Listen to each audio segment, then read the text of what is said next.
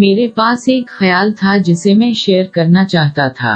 میں ایک عام چیز پر غور کر رہا تھا جو بہت سے لوگ کرتے ہیں، یعنی وہ لوگوں میں امیدیں لگاتے ہیں۔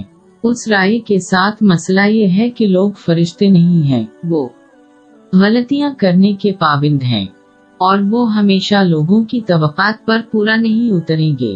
اس کے علاوہ جیسے جیسے وقت بدلتا ہے اور ہر شخص اپنے راستے پر آگے بڑھتا ہے، اس کی وجہ سے وہ اپنی اپنی چیزوں جیسے کہ اپنی ذمہ داریوں میں مشغول ہو جاتے ہیں۔ یہ تبدیلی اکثر ان لوگوں کو مایوس کرنے کا سبب بنتی ہے جو ان میں امید رکھتے ہیں، چاہے ان کا یہ مطلب نہ ہو۔ ایسے لوگوں میں امید رکھنا جو کامل نہیں ہے عموماً مایوسی کا باعث بنتے ہیں۔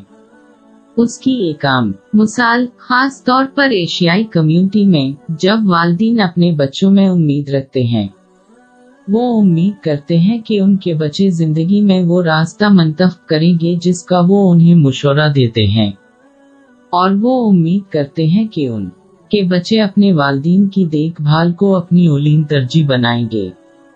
اگرچہ بچوں کو اپنے والدین کا خیال رکھنا چاہیے کیونکہ یہ ان کا فرض ہے، والدین کو ان سے امید نہیں رکھنی چاہیے کیونکہ یہ اکثر مایوسی کا باعث بن سکتا ہے۔ لوگوں کو چاہیے کہ وہ اللہ کے لیے اور لوگوں کے لیے اپنے فرائض ادا کریں جیسا کہ اللہ نے حکم دیا ہے، اور پھر اللہ سے امید رکھیں۔ ایک مسلمان کو کبھی نہیں بولنا چاہیے کہ تمام مدد کا سرچشمہ اللہ ہے اور مخلوق صرف ایک ذریعہ ہے۔ ماخذب بھی ان کی مدد کر سکتا ہے، حتیٰ کہ ذرائع کے بغیر بھی اگر وہ چاہے، لیکن ذرائع خود ذریعہ کے بغیر مدد نہیں کر سکتے ہیں۔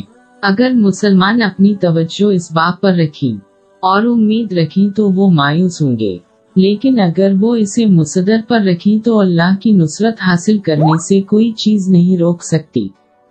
لہذا مسلمانوں کے لیے ضروری ہے کہ وہ اپنی امید کو صحیح جگہ پر رکھیں جس کی تائید اللہ کی اطاعت سے ہونی چاہیے۔